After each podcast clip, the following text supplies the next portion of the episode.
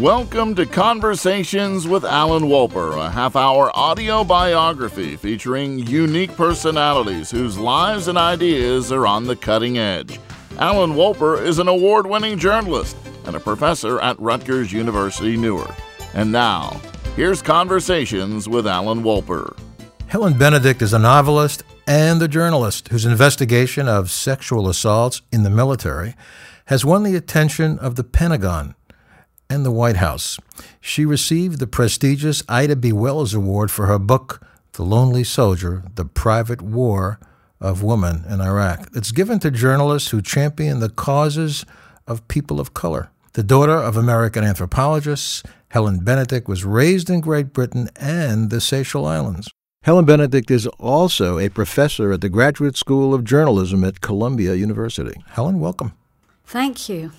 Helen, your 2009 book, Lonely Soldier, spawned a play, an Academy Award nominated documentary, a lawsuit, and here's the best, and a promise from the Pentagon that the sexual abuses you wrote about would finally be addressed. What's happened in the last five years? Some changes have been made, some reforms, there are changes in, in the law. Uh, the most significant is that it used to be that if you were assaulted in the military, you had to report it, if you wanted to report it at all, to your immediate commanding officer, who it would turn out either was the rapist or knew the rapist very often, or was, was invested in protecting his um, unit from from slander or from getting a bad reputation for his own career. In other words, there was a terrible conflict of interest. Um, so that has been shoved up the chain of command, and now reports no longer go to the immediate commander. But the big reform that still has to happen is to take the decisions whether to investigate and and the um, running of the court martials and the, the legal stuff completely out of the military altogether because you have to remove the conflict of interest. And until that's done, the whole notion of military justice is an oxymoron. Court martial indicates a military courtroom, and a military courtroom consists of military men are not likely to find against one of their own. Exactly. There's a lot of protection of each other, um, which is part of the culture of the military. Everybody is trained to protect each other, and women are, are considered the outsiders. So there's a closing of ranks um, in, in every sense of the phrase. And both Britain and Canada, for example, and some other countries realized this some 20 years ago.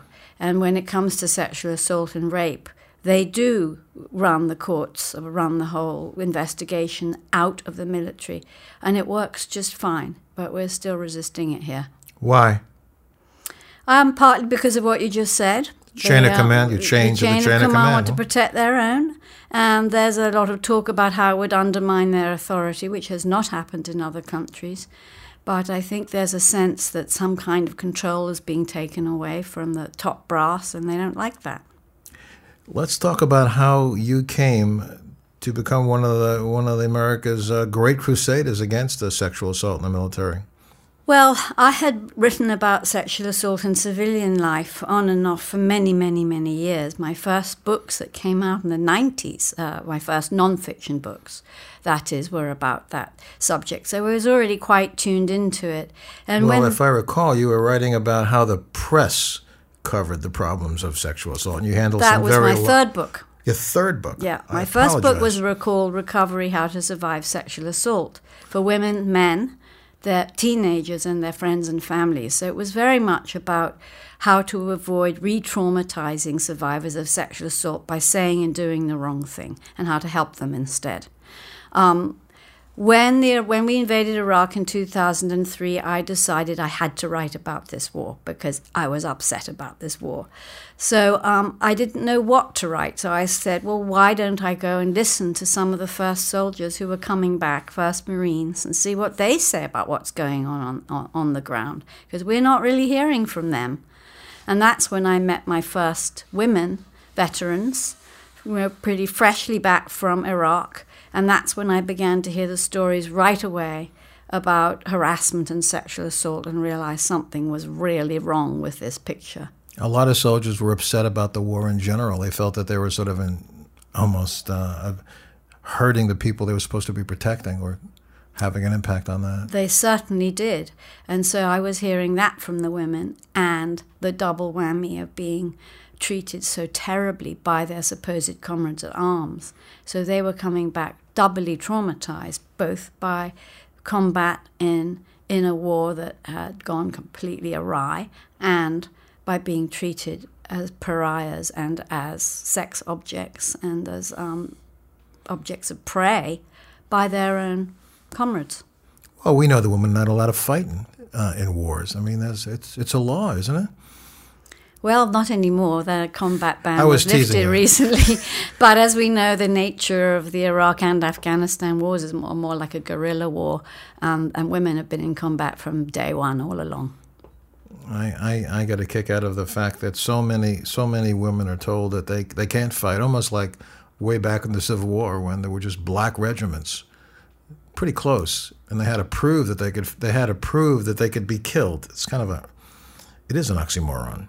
Strange, strange situation. Yes, and then when you look at uh, at mothers in the animal kingdom, they are often the fiercest fighters and the fiercest hunters. So it's odd that we have this idea that that women are inherently unable to fight, but we're very invested in seeing women as as soft and passive. How do you prepare for something like that? What did you do to prepare yourself for, I think, a very, very emotional period in your life, dealing with women who say they've been sexually assaulted, raped, abused, all kinds of ways, emotionally Well- and physically? I did not know I was going to wade into this. And in fact, I had taken a 12 year hiatus from that subject because it had been, after three books about sexual assault, it was really eating away at me and making me not feel safe in my daily life and giving me bad dreams. So for 12 years, I wrote other books about other things. But it never stopped making me angry. And it's not just the injustice of the assaults themselves, but, but very much how the women tended to be treated afterwards by the courts, by the police, by their friends, by their families. You know, the way the rape myths stopped people from treating them um, with the respect and justice they deserved as survivors of a brutal crime. Um, and so when I started to hear these stories from from veterans, all the old anger that had always fired me up came right back again, and I had to do something about it. I mean, I was learning that more women were serving and being wounded and killed in the Iraq War than all American wars put together since World War II. And yet, 99% of them were being harassed, and one third of them were being raped, even though they were taking all the same risks of losing limbs and, and mental trauma and everything that male soldiers were having. And I just thought this is an injustice that has to be exposed. It was men on women, not men on men and women on women. I assume there might be some of that. There, there's, there, there's a high rate of men on men rape. It's very, very rare for women to assault, to sexually assault, although they do sometimes. But I, I never came across a single one of those cases in my research. I've heard of some.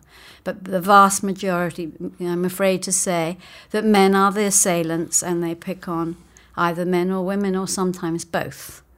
Um, it is quickly to say that it's so important.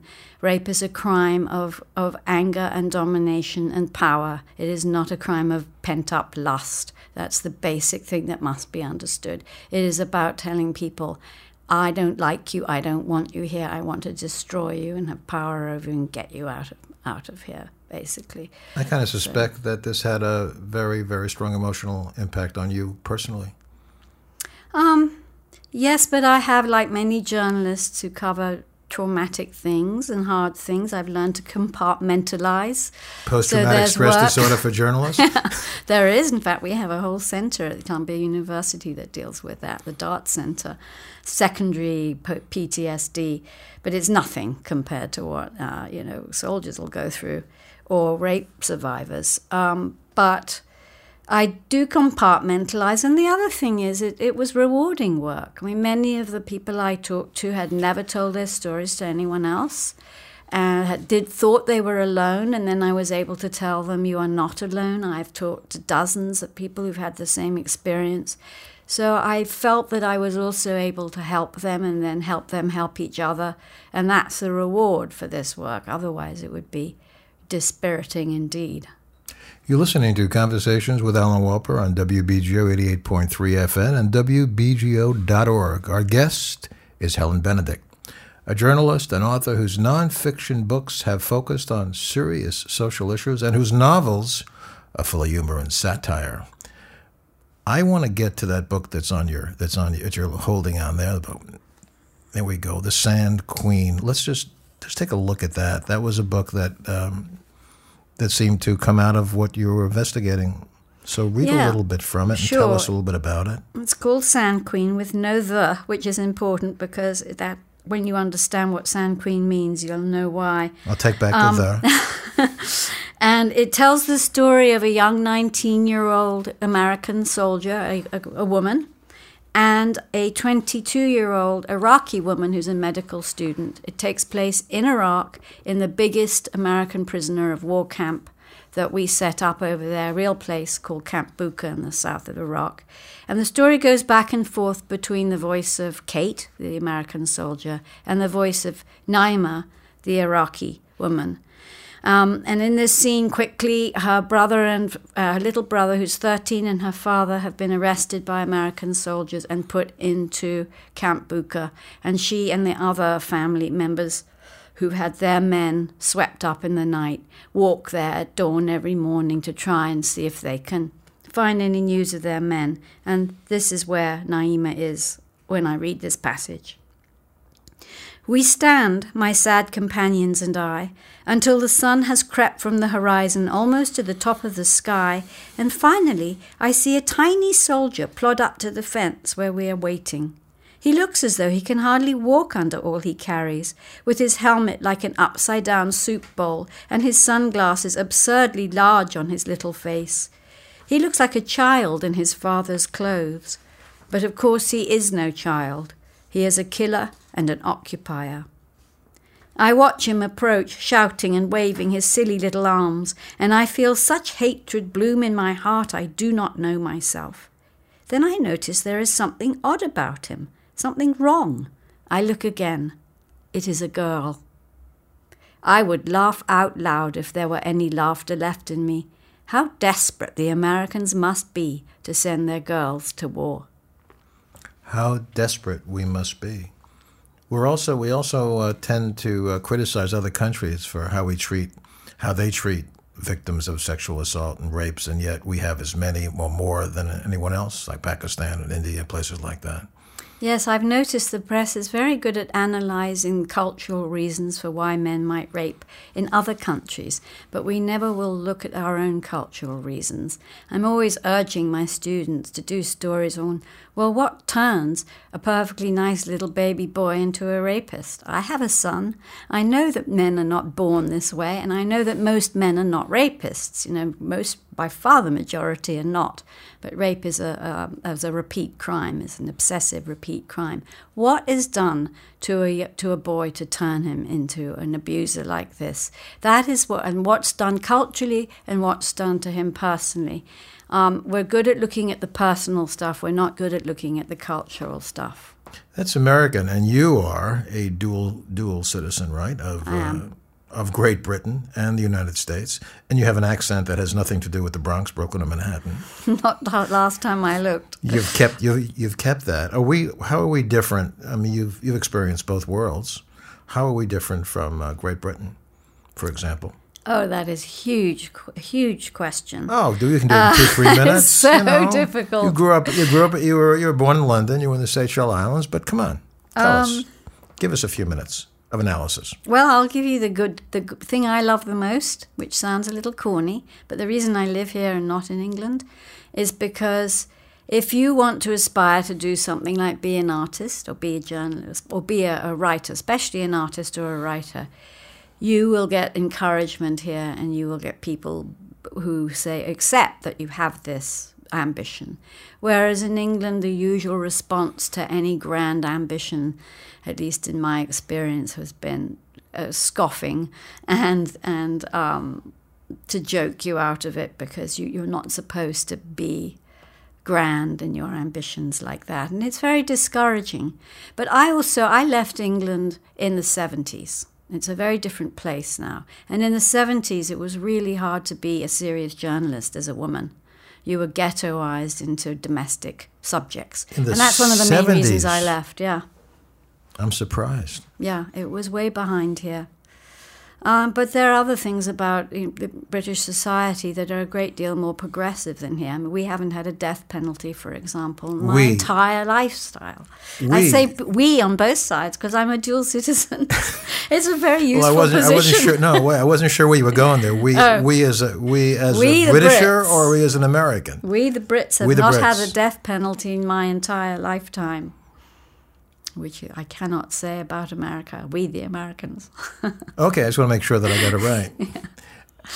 And you uh, decided to become a journalist because Oh, I have a crusading side to me. You know, there's the side that loves to write novels, but I care about social justice or social injustice a lot, always have, even as a kid.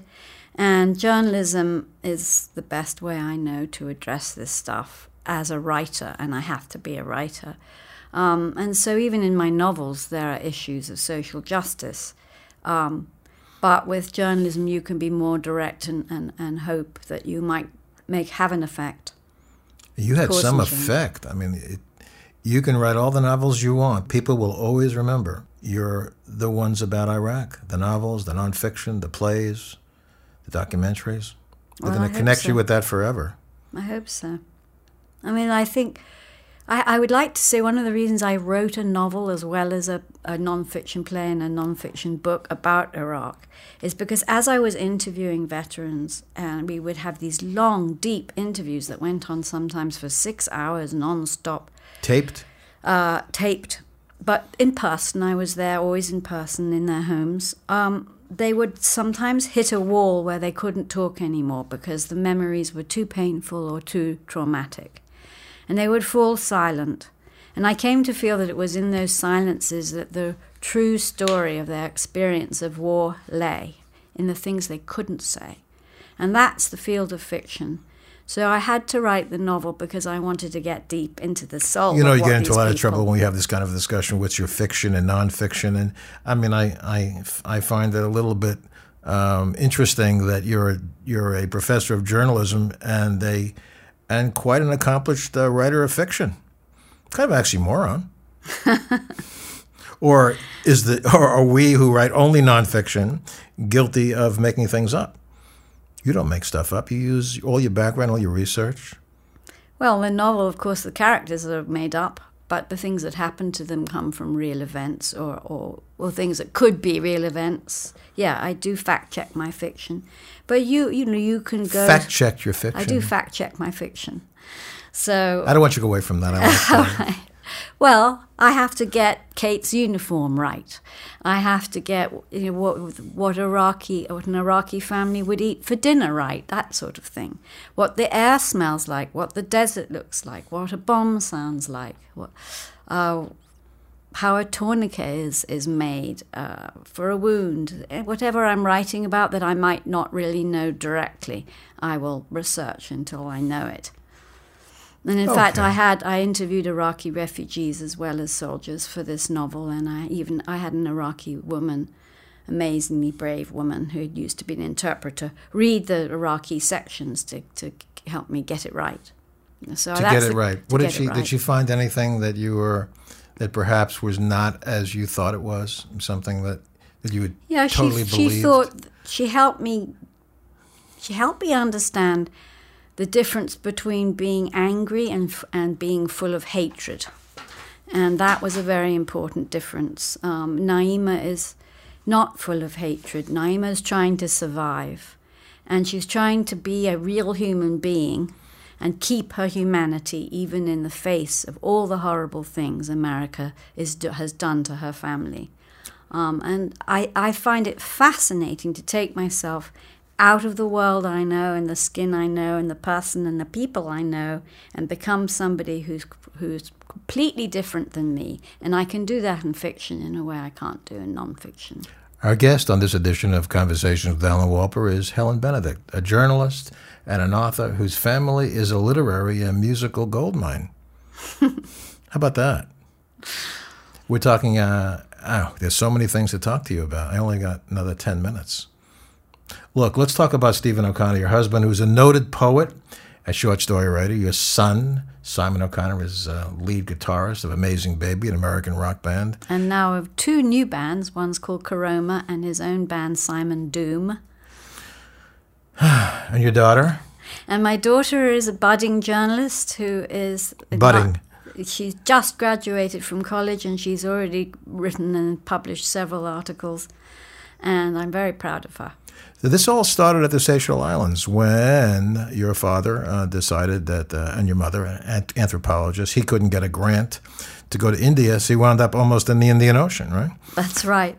Two years in Mauritius, which is a little island nearer India, and then uh, six months in the Seychelles, which are other little islands nearer Africa, but basically they're both in the middle of the ocean, thousands of miles away from anywhere. Now there's an airport and a thriving tourist trade, so rich people like the royal, the royals can hop a plane and get there.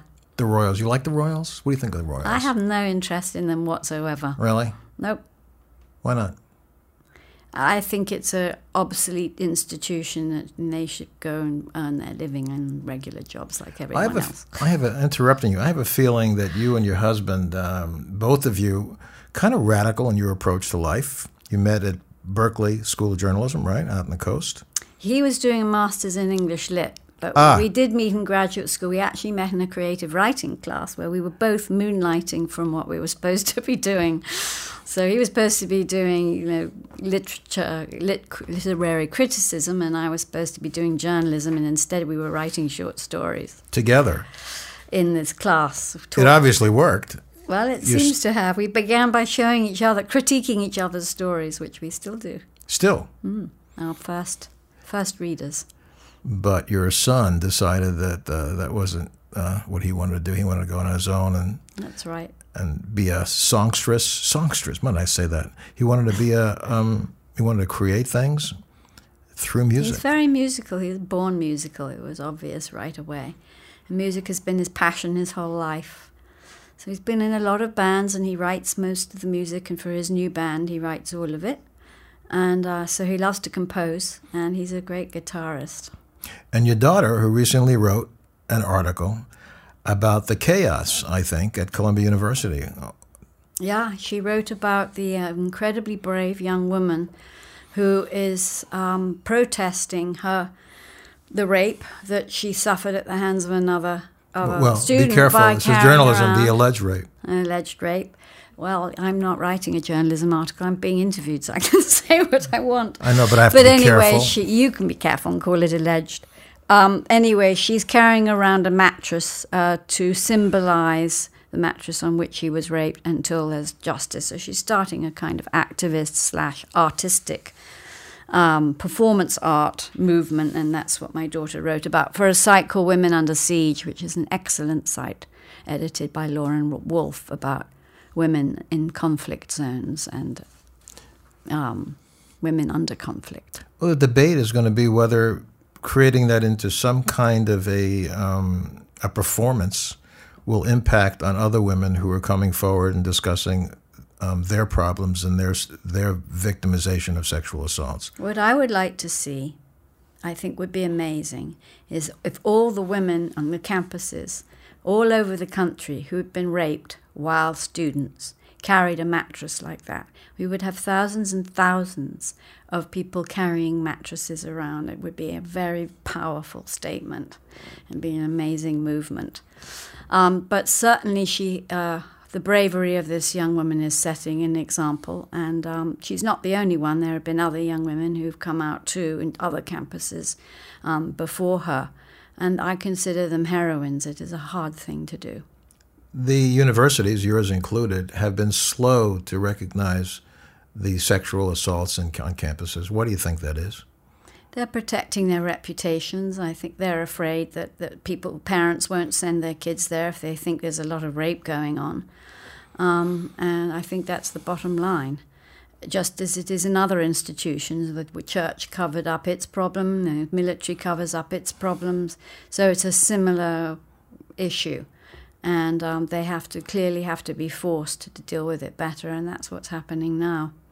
You going to carry around a mattress yourself? Or? Actually, I might if I have time because the, the invitation is out there to show your support by going and helping her carry it. What Whoever about the fa- wants to. what about the faculty, your colleagues at Columbia? What do they think about all this? The ones I know and I, who I've discussed this with are totally on her side. I mean, we we um we are really protective of our students, and we want them to feel safe, and we want them to find justice. Um, and so I'm I'm happy to say that my faculty is very reasonable about this by which I mean they agree with me. so, oh, school, so of, we, school we, of journalism, of course. I would hope so. Yeah. Yeah. I'm I'm a little confused though about um, why it all is happening now. All of a sudden, and this has been going on for a long, long time. It has been, including yes, a long, long time. Are we more sensitive to it? The country more sensitive to it, or are more people, more people like I you? I think there may be there may be a um, a sort of ignition effect of when it when rape in the military was all over the news. Um, maybe it gave the courage for people who were suffering the same problem in other venues, in other areas, to speak out more. It got it got the subject out there, uh, made it seem less taboo, made it easier to talk about. So I'm sure that there's been some effect of that. You know, the more stories you see about this subject in the media, you know, the less hard it is to join in with the discussion. So I do think there's been a kind of a, a, a ball rolling effect, like a snowball getting bigger and bigger. Um, but it's also sometimes it just takes individual people to just have the bravery to stand out and to do it with articulateness and, and to do it with grace to catch the the imagina- public imagination. And, and quite a few young women did that too. It's ironic because uh, over the years, the big debate in journalism, of course, is whether to identify a woman or a man who was sexually assaulted. And now everyone's coming forward. Well, you know, this The is actually not exactly right. The debate was not this. The debate was whether you name them without their permission or not. The practice has always been to allow the survivor or the alleged survivor to decide whether to be named. And if they decided to be named, then you would name them, which is just which has happened before and is happening now. So this has been misrepresented by a lot of journalists. I just wrote a comment on a New York Magazine article today correcting the journalist about this. There has never been the assumption that we name people against their will. And there's been a debate about it, but the preponderance of agreement has been we do not name people against their will. But we do name those who are accused. We do in this country. Again, in England, we don't until they're convicted, which is interesting. Well, we have about 30, 35 seconds to decide whether we should. Ah, that's too complicated. I don't think so. Should I we? don't. I don't think the victim of a crime and the accused of a crime are, are, are on a par. They're not on a par legally, and they're not on a par in any other way. So to equate them, you don't do that with any other kind of crime. So that I don't think there's even a discussion really about whether their situation is the same. and Helen Benedict has the final word. Thank you. Your crusades of one you admire is all across the literary landscape. Thanks for sharing your personal and professional life with us. Thank you very much. It was fun. Joanna Wolper is senior producer of our program, and Doug Doyle is executive producer, and Conrad Sanguinetti is our engineer. Dana Damiani is a production associate. By the way, all of our interviews are available on demand by Googling Conversations with Alan Wolper. Until we talk again, I'm Alan Wolper. Special thanks to Phantom Audio, a full service production studio in New York's Flatiron District. And support for Conversations with Alan Wolper has been provided by the Blanche and Irving Laurie Foundation.